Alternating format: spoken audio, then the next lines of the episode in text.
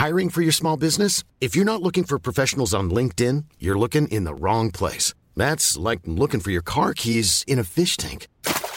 LinkedIn helps you hire professionals you can't find anywhere else, even those who aren't actively searching for a new job but might be open to the perfect role. In a given month, over 70% of LinkedIn users don't even visit other leading job sites. So start looking in the right place. With LinkedIn, you can hire professionals like a professional. Post your free job on linkedin.com slash people today. Millions of people have lost weight with personalized plans from Noom. Like Evan, who can't stand salads and still lost 50 pounds. Salads generally for most people are the easy button, right? For me, that wasn't an option. I never really was a salad guy. That's just not who I am. But Noom worked for me. Get your personalized plan today at Noom.com. Real Noom user compensated to provide their story. In four weeks, the typical Noom user can expect to lose one to two pounds per week. Individual results may vary. As day follows night, as blue skies follow rain, so the plug for the Agora podcast of the month must come at the start of every episode of this show. This month, it's my absolute pleasure to recommend the History of Egypt podcast by Dominic Perry. As the name implies, the show discusses the history of the Egyptian civilization, a land whose art suffuses our own cultural zeitgeist in many ways. However, much of what we think we know about Egypt comes through a filter which is itself something of a sad colonial legacy, and is wrapped up with frenzied sensationalism and exoticism. Dominic's approach is refreshingly down to earth, calmly delivering top quality research to you in a way that tries to paint a picture of the real people of the time without losing that legitimate wonder at the achievements of this great culture and its people. I just want to emphasize the research part. As he is a PhD candidate nearing the end of his dissertation, you can be assured that the show meets the highest academic standards. But as a member of the Agora Podcast Network, I can also assure you it's fun and interesting as well. Check out the History of Egypt podcast wherever fine podcasts are stored, or check out the show notes for a link to his website. As thunder booms off the hills, as rain quenches the parched plain, so we must honor and praise the patrons and donors of this show that help keep this podcast strong in facing our mighty enemies.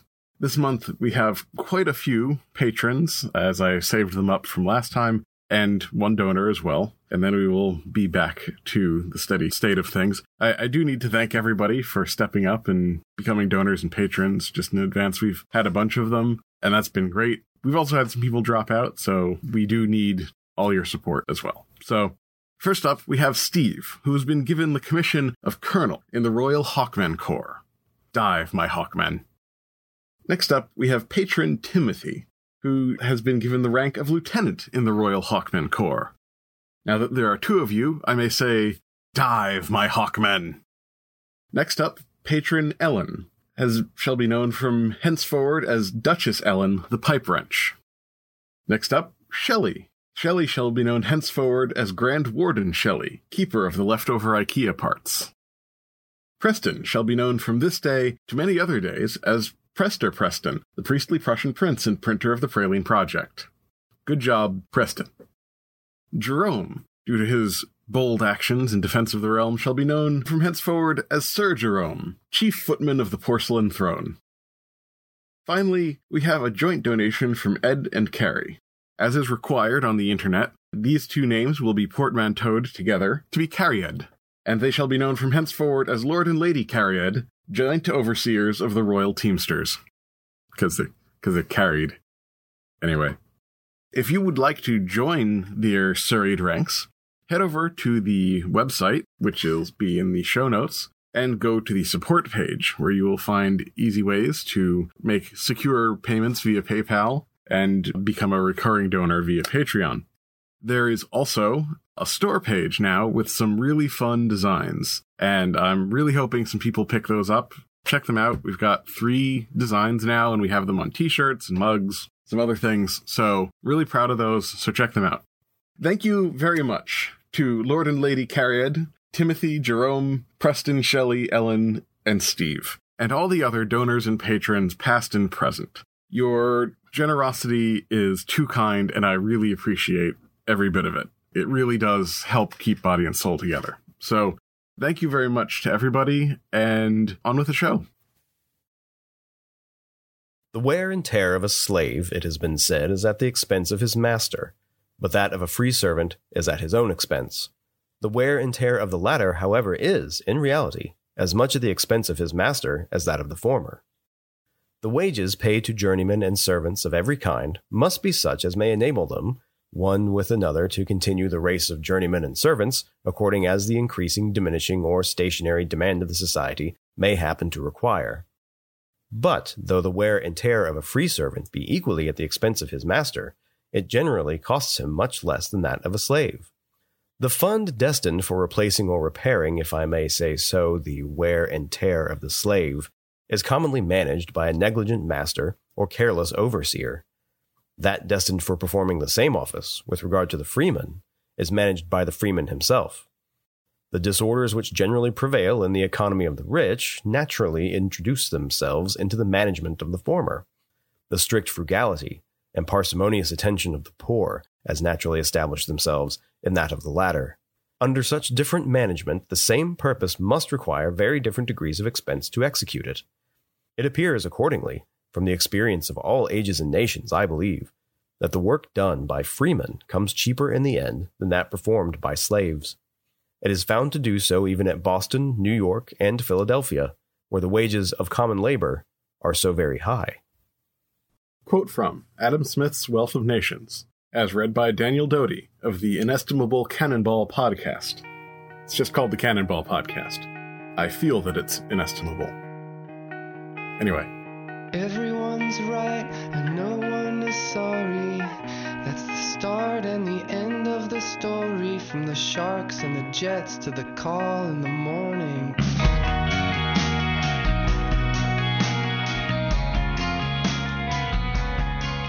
Greetings. My name is Benjamin Jacobs, your host as we travel towards Wittenberg and Westphalia, the Wars of the Reformation.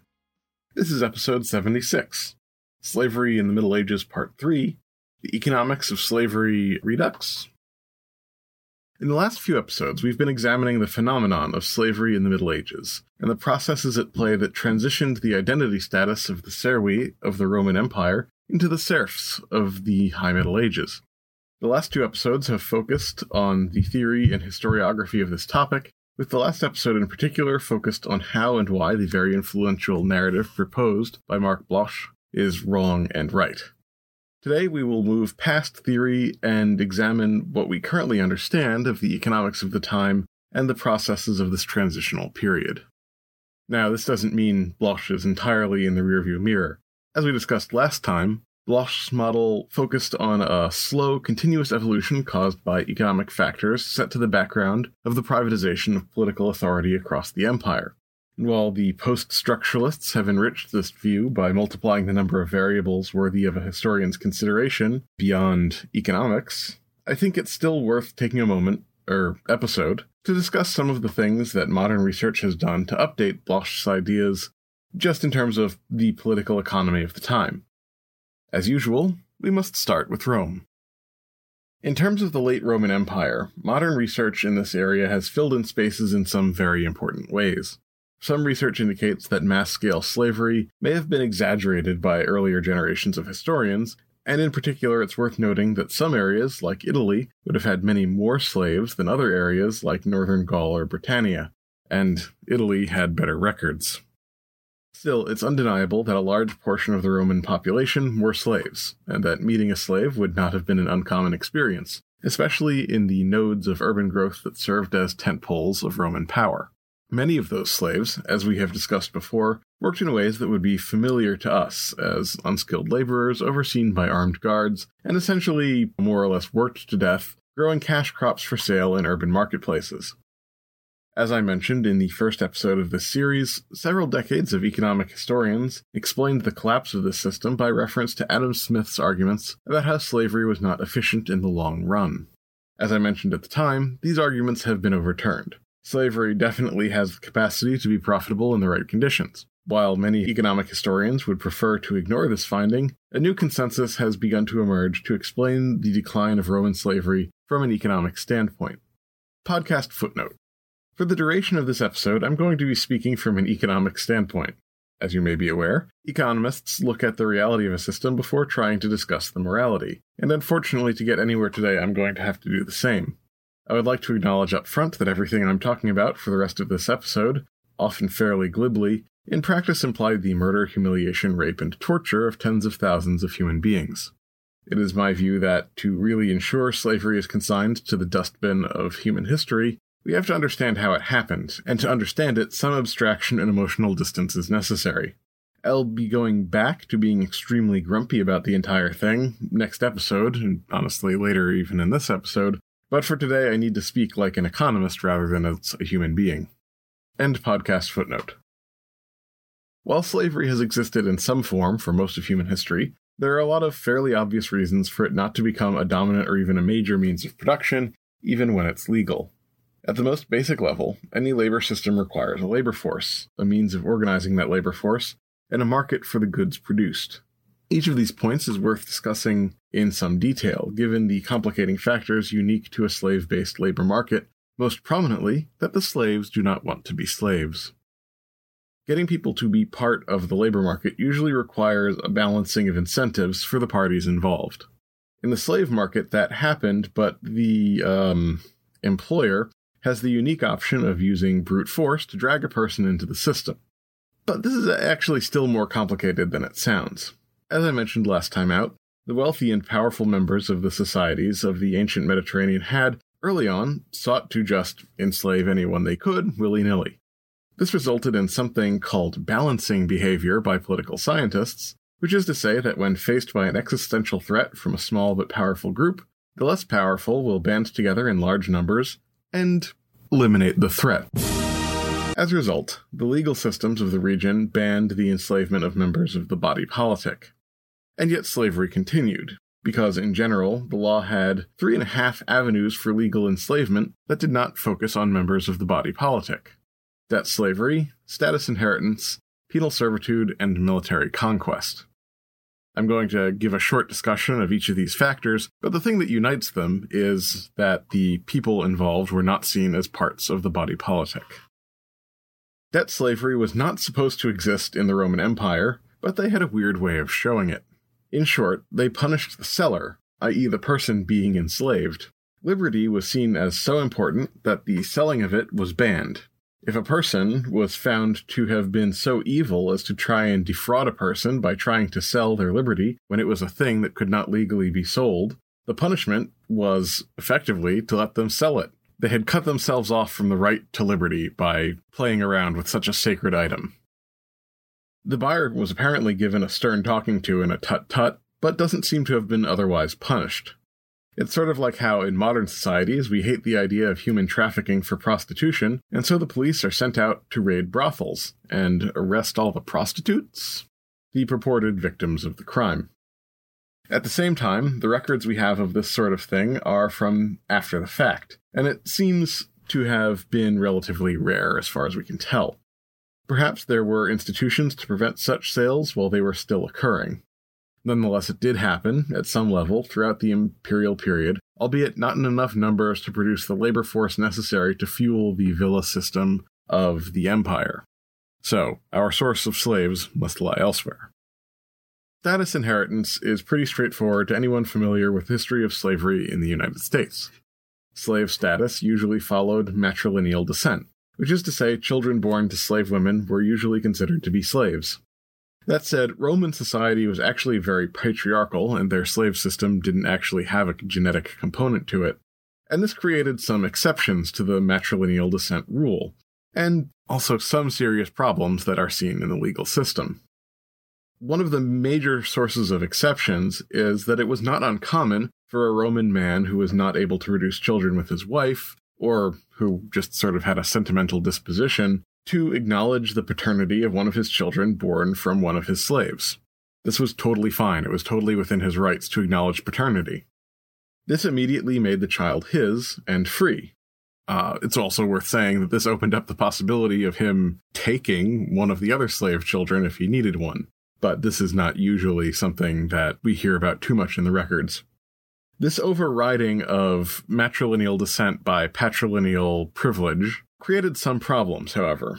notably in situations where a free person had a child with a slave that was not his, and then tried to acknowledge it. This created real problems in terms of determining ownership. There were fines involved, but then if that person was poor, how are they supposed to pay for it? In general, the real recourse of the law was to simply ban sex between a slave and a person that was not their owner. Just as a fun aside, that's my sarcastic voice, we do have a fair number of records of discussions by authorities of the era as to when and how it was most economical to make pregnant women work. Despite being relatively straightforward conceptually, slavery by inheritance is a big fly in the ointment of many historiographical theories of slavery. The issue surrounds the expected rate of, if you will, natural reproduction in the enslaved population. If you assume that the Romans were working their slaves to death without mercy, you can expect a negative rate of population growth and outside sources would be needed, on the other hand, it's very likely that the natural population growth of a slave population could keep up with at least a level of stability. We have the historical example, which is relatively well documented, of the United States here. The federal government of the United States cut off the importation of slaves in the 1850s following larger trends in the world at the time. And it turned out that despite the protestations of the slave owning classes, the enslaved population of the United States was able to sustain its numbers despite some very harsh working conditions. It should be noted that what eventually happened was that places like Virginia, which had more mild climates and less harsh specialization in really physically demanding cash crops, tended to have less bad working conditions, and so they tended to focus on the breeding and exportation of people out to the sugar, rice, and cotton plantations of the deeper South. So they had a positive population growth in Virginia and places like that, and a negative population growth in the deeper South. And so the mismatch was made good by exporting those or importing those populations along that gradient. And yes, this is all very gross. Whether a similar situation developed at any stage in the Roman Empire is less clear, but this historical example does throw into doubt the theories that tied the collapse of the Roman economy directly to the reduction in the number of slave imports. Older historical narratives tend to naively assume that slave populations simply could not possibly choose to reproduce under such terrible conditions, and therefore they must have relied on imports. For a variety of reasons that range from sad to disgusting, we obviously can't rely on this idea. However, it's worth saying that the elimination of imports of any good will tend to make the price rise slowly over time, an idea that we will return to. Penal servitude existed in Roman and Greek law, and scholars are not entirely agreed on its status, though they do agree that it wasn't a major source of slaves. There are arguments for penal servitude being reserved for people who deserved a fate worse than death. On the other hand, people the state really hated were usually tortured to death publicly. So penal slaves may have been people who had committed some heinous crime, but not quite something like treason. In any case, penal slaves were fairly uniformly sent to mines, places where working conditions were so bad that death was nearly guaranteed, and where it would be a bad investment to use conventional slaves that had been purchased from an outside source. Needless to say, the state and the people managing these institutions made a lot of money from their operation, but this is still not the major source of slaves for the empire, as I said. Ultimately, the mortality rate was so high that the mine managers occasionally had to resort to buying slaves on the open market and sending them to the mines.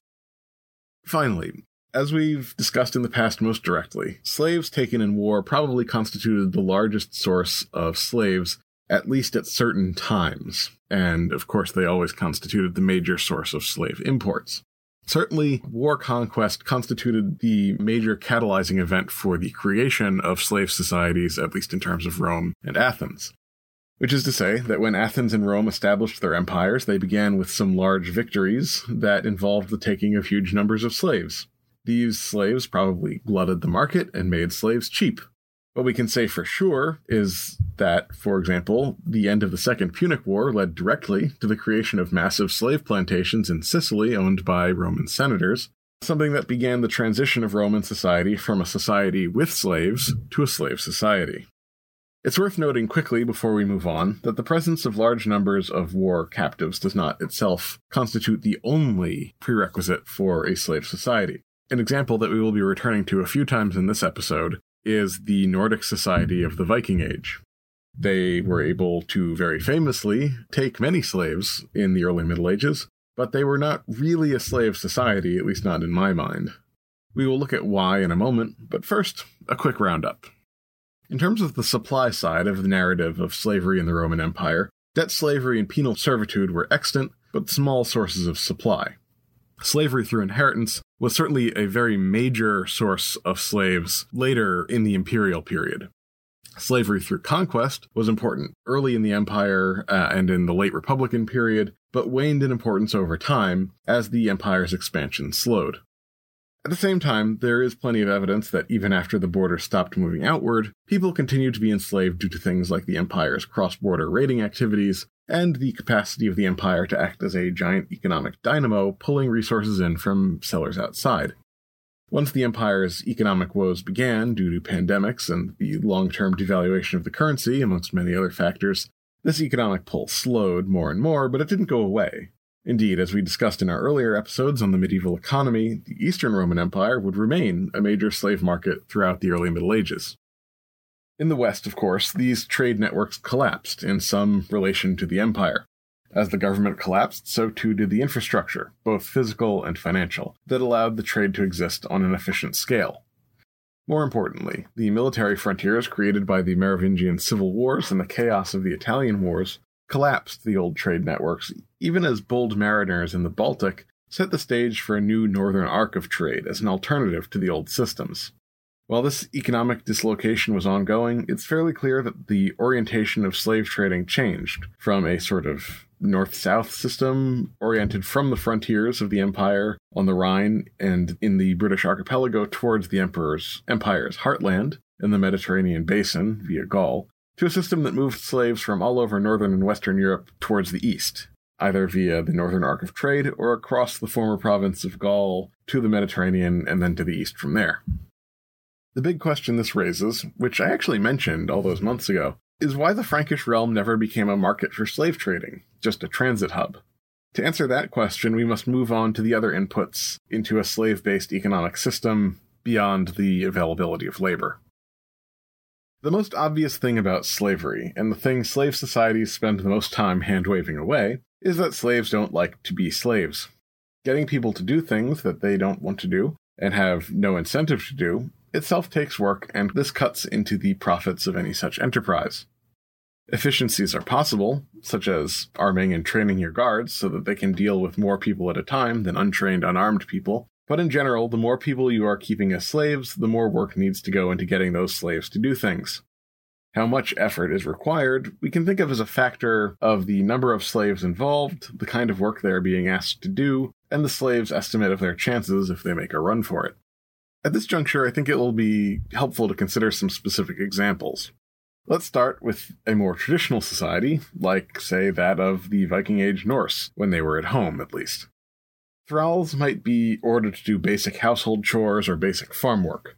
This could be very physical, and it was hardly fun, but for most people who might have ended up as a Viking thrall, it was also not unlike the work they would have been expected to do wherever they came from. Their status was worse, and they were vulnerable to abuse by their claimed owners, but running away into the woods for a while would be relatively easy if things got too hot. Actually, escaping back to their home would be very difficult, but it was also not impossible, as evidenced by a few accounts of Anglo Saxon clergymen who managed the feat. It seems that because these societies had no organized law enforcement system and no system of identification, if you got a certain distance away from your owner, you could begin passing yourself off as a wandering laborer or something like that, and eventually get passage home on a trade ship. Incidentally, this same thing was true of Ireland, and it's we know from the Count of St. Patrick. Of course, a person would probably not want to try this in winter, and they would have to dodge bears and wolves and stuff, but beyond the brute realities of nature, very little kept thralls in place beyond the persistent vigilance of their claimed owners and those owners' immediate neighbors. This kept the relative number of thralls relatively low compared to the population size as a whole, and ensured reasonably good treatment in the grand scheme of things, you know, as good a treatment as you can expect someone to give to a slave. This is worth noting in particular because the Norse Vikings took thousands of slaves in their raids on Western Europe. the cost of the labor input cannot have been the limiting factor for the growth of slavery in this society. These slaves were available. They were herded into Norse ports by large numbers of armed guards, kept in pens alarmingly similar to the ones on the west coast of Africa, and ultimately shipped and marched away to the east. Despite the availability of large numbers of presumably cheap slaves, the Norse landowners did not seek to become a slave society, and so these trading posts remained, in other words, transit points and not destinations for most slaves. To understand why, let's look at another example. In the pre Civil War days of the United States, enslaved people faced very different conditions from those of the Norse thralls. The work being demanded, particularly in the sugar and cotton fields of the Deep South, was backbreaking, dangerous, and physically demanding. I, a person of Northern European heritage rather prone to heat exhaustion, would probably last 15 minutes. But someone who attempted to escape from this situation faced odds that often kept them in place. The American South was, despite being very rural, also very interconnected by telegraphs and railways. An escape attempt could result in notices being sent all across the region to a network of well paid slave catchers, and that is assuming the slave made it past the local slave patrols, which were conducted by the militia and or the local constabulary depending on which time period we're talking about and how things were developed in that particular region. If they made it to the north, the Dred Scott decision, once that happened, meant that they were still not necessarily safe unless they could arrange to purchase their own freedom, often with the help of local abolitionists. Most on the Underground Railroad found it a better bet to just keep on going into Canada. For a slave escaping from the deep south, say Louisiana or Alabama, this trip from wherever they started from to Canada would constitute a journey of several thousand miles, mostly on foot, while being hunted the entire time. So, unlike the Society of the Norse, the American South had a highly developed system of law enforcement and communication that made successful escapes very difficult. Now, just to put this out loud, these resources were paid for in taxes and in time by the wider society, which was generally involved in supporting the slavery system. As a result, conditions for the slaves could be worse than they would otherwise be, and the slave owners would not face the need to invest as many of their profits into armed guards in the local area. Of course, there would be some armed guards, but there wasn't quite a need to keep people in place locally. There was more of a defense in depth. The Roman Empire obviously did not have the benefit of railroads or telegraphs, and they didn't exactly have modern law enforcement organizations per se. But it was a large area of uniform laws with relatively sophisticated transportation and communication methods, and it did have some form of law enforcement system. So, at the height of the empire, it was possible to use threats of physical violence from a small number of guards to force a large number of slaves to do physically difficult work, Though it should be said that the agricultural work of growing grain is a lesser order of magnitude of physical difficulty than sugarcane production or cotton.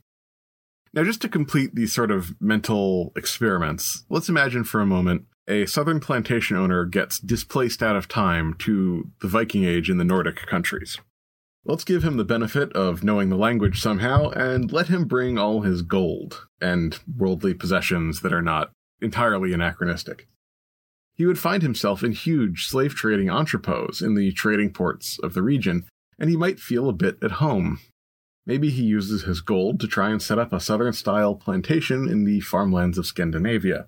Let's say, for the sake of argument, he wants to set up a rapeseed plantation a few centuries before the rest of Scandinavia really caught on to the potential of canola oil.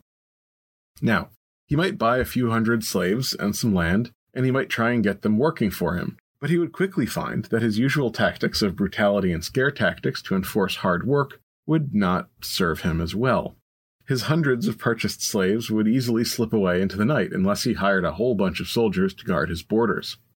Even then, his apparent wealth might generate some resentment from his neighbors who could go a Viking in his new plantation and try and steal a few of slaves for themselves. Even if he knew who did it and got the Althing to take his side in a suit, he would very likely need to use his own troops to enforce the decision on his foes. If his slaves rose up and killed him, this might be something that got all the local landowners on his side, but that's probably the only support he could expect in that society. This is sort of what happened to the slave owners of Italy during the Italian Wars. Essentially, the Roman slave owners accidentally moved across a temporal dividing line and moved from an era more like the American South and into an era much more like the Nordic lands of the Viking era. From a well connected society of laws in which landowners could manage properties by letter from great distances, suddenly horizons shrank as Byzantine and Gothic armies crisscrossed the countryside, burning and looting as they went. Many of these letters we have from slave owners of the time are eager to know how things are going on their villas, and then a few letters later we hear them complaining that the vast majority of their slaves have run off. Some of them joined the armies that were ravaging the landscape, others just fled into the hills. Podcast footnote. The tone of these letters is annoyingly familiar. If you've ever read one of the letters from a American slave owner, say George Washington or Thomas Jefferson, seeking the return of one of their runoff slaves, you will sort of understand the gist. They're confused, hurt, and a little bitter that these people who they had treated with such kindness would reward them with such disloyalty. The phrase, after all I did for them, is even used in one letter, if I recall correctly. While it is necessary to put yourself in the shoes of the slave owners in order to understand the incentives they were facing and working under, documents like this are an important reminder not to get too close to our subjects, who are, at the end of the day, scum. End podcast footnote. Given that we know that something similar happened in all the western provinces of the former empire at one point or another, the slave owners of the Western Roman Empire faced a changing economic situation as a result of the changing political situation. They could no longer rely on the Roman state to enforce the laws that kept their slaves in their assigned places, doing their assigned jobs. If they wanted to keep the slaves productive in the same way they had before, under the same conditions, they would need to expend more of their resources on hiring guards or something similar. Whether this made sense economically or not requires us to turn to the final factor worth considering here the market for the goods being produced. It is a basic truism of economics that cheaply producing large quantities of something no one wants will not make you any money. Or to put it another way, increasing supply when there is no demand is not a smart thing to do. This was the situation faced by slave owners in the dying days of the Western Roman Empire, because those roads and infrastructure networks did more than carry communications that allowed slave owners to catch fleeing slaves. They also connected producers to markets. It's often said that the Roman Empire was an urban empire, full of large cities and with a complex economy when the empire's lines of communication started to be cut by invaders, when outbreaks of plague and malaria decimated the cities, and when government investment in long distance trade dried up, this all had implications on the profitability of Roman slave based agriculture. These slave run villas didn't just grow crops, turn them into flour, and then sell them at the market like it's some sort of phone simulator game. They should be thought of as cash crop farms, even though they were growing wheat, essentially just like modern industrial farming if you're growing 500 acres of wheat or wine or you're producing garum, maybe not 500 acres of garum, but whatever, you aren't stashing that all in the shed for a rainy day. You need to sell it or it'll go bad. If a slave owner could not get their goods to a city without a barbarian stealing it, they would lose money on the costs of running their slave villa. If they could get to the city, but all the inhabitants were dead due to a plague or war, same difference. Clearly, the economic and political collapses of the late Roman Empire and early Middle Ages had implications on the economic profitability of the Roman slaveholding system.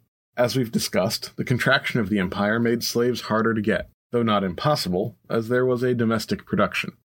More dangerously, the collapse of the security apparatus made it more expensive to keep slaves in place by force, while also making it so there was less profit to be made from selling the goods they produced, meaning it was harder to cover the costs required to run these agricultural systems. So, while in general we know that slavery in the classic sense was not actually inherently unprofitable, it does require inputs that are favored by a certain set of social and economic circumstances. These circumstances did not long survive the empire, and so it's fair to say that classical slavery was no longer profitable in the new circumstances. As a result, a change in the way slavery operated is to be expected. Now, this may all make it seem like the entire slaving system just suddenly collapsed, but we all know that didn't happen, and you should all be well aware of the why by now. These changes took place rather gradually over the course of a few centuries, and happened at different times in different places. Societies and cultures are actually very resilient. We can suffer major short term calamities and rebuild. Disasters have to be continuous and long term for human societies to really change. And when they do, they will usually adapt using cultural materials that already existed, rather than trying to rebuild from scratch. This is indeed what happened here. Part of the story, however, is also that slavery in the Roman Empire was more than one thing, as I've mentioned in previous episodes. The sort of chattel slavery agricultural factory system that we've mostly been talking about today was very common. But we know from earlier episodes in the series that using slaves as a kind of turnkey business was also very common in the Roman Empire. In an urban setting, this would usually imply giving the slaves some tools and a shop and then just cutting by every so often to collect the profits. This seems to have been a way of doing business in rural areas as well. In this model, the slaves would be more or less left to farm however they wanted to. They would be given a mill and some rudimentary shelter and maybe some seeds. There might be an overseer who would work with the slaves to roughly organize things, but otherwise everyone would be left to work for themselves, with the slave owner stopping by to pick up some of the profits once in a while. The slaves would mostly feed themselves off their own produce, stuff they grew on small cottage plots, and by selling some of the produce for food.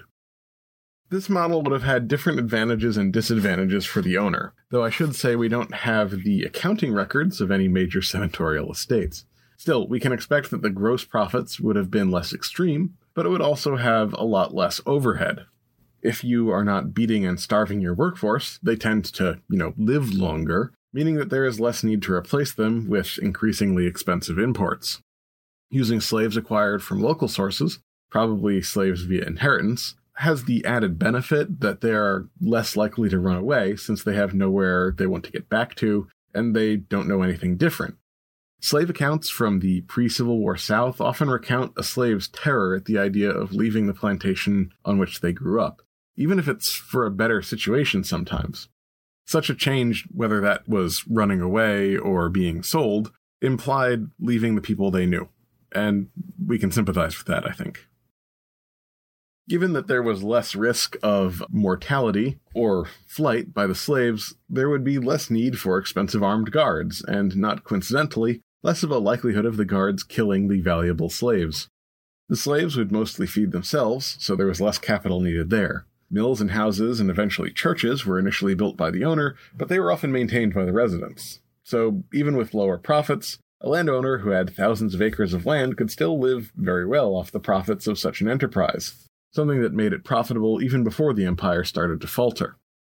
At the same time, this system did rely on the Roman transportation system to squeeze profits from the cash crops they produced by dumping them on the urban centers of the empire.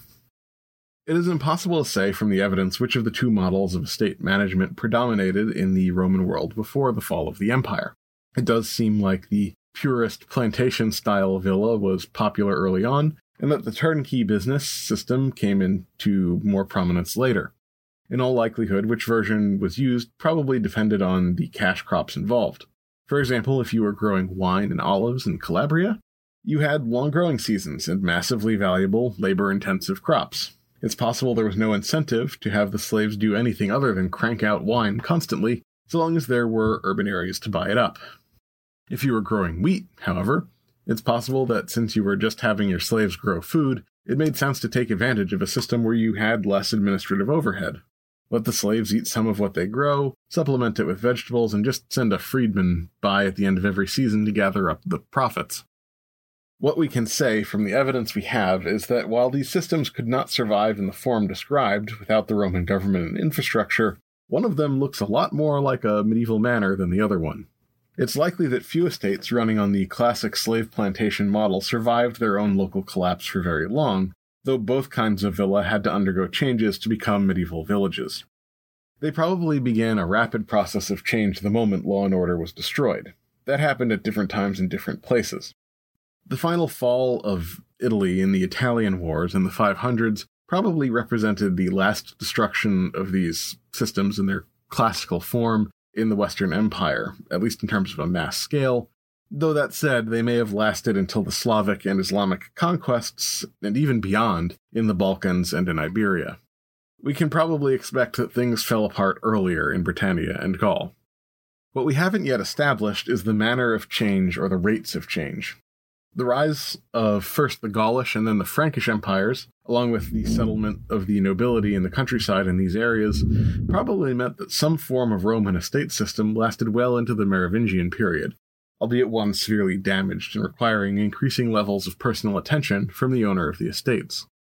In any case, the final destruction of the long range trade system discussed by Michael McCormick during the Merovingian civil wars, along with the nadir of urbanism that went along with that process, likely also spelled the end of whatever remained of the classic Roman agricultural system in these dependent regions. So that puts things in the 600s or so in what we would now call France, though there may have been some holdouts in the south as late as the breakup of the Carolingian dynasty. Ireland and Germany both, for the most part, were never Romanized, while records in Britain are so bad that all we can say is what the archaeology suggests. This seems to imply that after the legions pulled out, things remained stable for a little while, like Wile E. Coyote walking off a cliff in a cartoon. Then the cities collapsed, agriculture declined, people resettled to Bronze Age hill forts. Interesting, the lifespan of most people increased because the Roman Empire wasn't that great for a normal person. And then a bunch of German pirates took over. By the time those pirates learned to write things down, the agricultural system of that area was unrecognizable compared to the Roman antecedents. This brings us back to the golden years of Charlemagne and the Frankish Empire, and the question of why it never became a destination for the long distance slave trade after they revived long distance trading. While Charlemagne may have funded some of his war machine with captured people, the records don't contain evidence of mass scale enslavement that would imply that the Carolingian Empire was the main source of this trade. Regardless, huge numbers of people were being moved through, near, and around the Frankish territory for sale in the major slave based agricultural systems of Constantinople and the Italian caliphates. So, why did no local market emerge for these slaves in the nascent Frankish Empire? After all, the local nobility were concentrating local power in their hands and had taken over huge tracts of land. The empire had a pro Roman ideology, and the slaves were probably cheap. Why not do as the Romans did? This is a complex question, and my sources don't give a clear answer, but let me suggest a few reasons. One, the conditions weren't right. Despite Charlemagne's attempts to create a land based professional bureaucracy, law and order don't seem to have fully stabilized in his empire the way they did in Rome, largely due to local corruption. Raids and counter raids between feuding noble families that served to carry off peasants seem to have been somewhat common, especially after Charlemagne's death, uh, with the resulting people simply being resettled on land vacated by previous raids. Two, on a related note, Charlemagne's empire was not around long enough for the wealth to really concentrate in the nobility's hands to the same level it did in terms of the senatorial class in Rome, and for any kind of stable system to emerge more generally. Important as the foundation and breakup of this empire was for the European ideology, Charlemagne's empire was never really fully consolidated. Three, and this is probably the biggest point, the Franks simply couldn't compete on sale price. There were two major, fully consolidated, wealthy empires in the Mediterranean with existing slave systems that were willing to pay top dollar for human beings. The opportunity cost for a merchant was pretty clear, and for local lords, the opportunity cost of paying prices that would have been competitive in order to then play around with a new plantation system versus just letting the slaves go on by and to the Venetians uh, must have been pretty clear. This has to be a key part of any analysis of the situation in the Nordic countries as well, and probably also in the British archipelago at the same time. Which is to say, they sure were cheap locally, but you could sure make a lot of money selling them elsewhere, and so why bother experimenting with a whole new agricultural system when you could make quick money selling people on? Number four. This is the least clear point, but most pertinent to the rest of our series. There may have already been something going on locally, allowing nobles to exploit their land with some form of unfree labor, that made it so the previous three points were overwhelming. Which is to say, if you've got this opportunity cost thing going on and you've already got something developing locally, things become more clear than if you had absolutely nothing going on. Whatever the actual reasons behind the um, failure of the Franks to develop a slave society, the clear thing is that they didn't. Something else happened instead, and similar things happened in the British Isles, Italy, in northern Iberia, and in Central Europe, at least in the early Middle Ages. What that thing that developed was will be the topic of future episodes. In today's episode, we discussed the economics of slavery, focusing on the three main inputs of the slavery system the labor supply, the security apparatus, and the market for the goods produced. We discussed the ways a person could become a slave due to debt, inheritance, penal servitude, and conquest and war. We discussed how the collapsing security situation in the early Middle Ages made it very expensive to keep slaves in a situation that they did not want to be in. And we discussed how the collapse of the economic system of long distance trade via urban centers eliminated the market for primary agricultural goods that the large scale plantation style villa system of the empire was designed to serve. We finished by discussing the importance of turnkey villa systems that probably were better able to survive the fall of the empire, and what all this meant in terms of the failure. I don't know why I chose that word when I was writing this. The failure of the Frankish Empire to adopt mass scale slavery as the basis of its economic system due to its failure to consolidate, as well as the opportunity costs presented by the slave trade to the east. In the next few episodes, I will start describing how the various incentives described today came together in the early Middle Ages, and how this social and economic process were used by the new nobility of the early Middle Ages as they sought to adapt the institutions of slavery that they inherited from Rome into the new environment, how this affected free peasants, and ultimately how this led to the institutionalization of serfdom. For all that and more, tune in next time to Wittenberg to Westphalia, the Wars of the Reformation.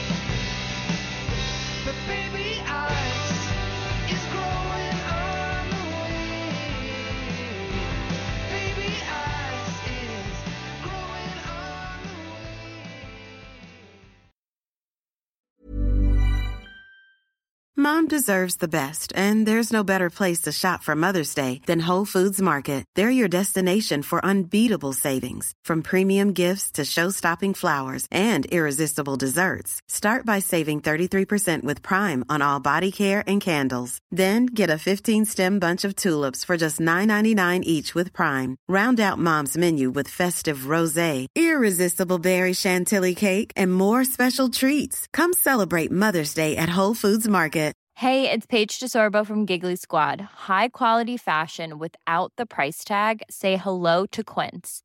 I'm snagging high-end essentials like cozy cashmere sweaters, sleek leather jackets, fine jewelry, and so much more. With Quince being 50 to 80% less than similar brands. And they partner with factories that prioritize safe, ethical, and responsible manufacturing. I love that. Luxury quality within reach. Go to quince.com slash style to get free shipping and 365 day returns on your next order. Quince.com slash style.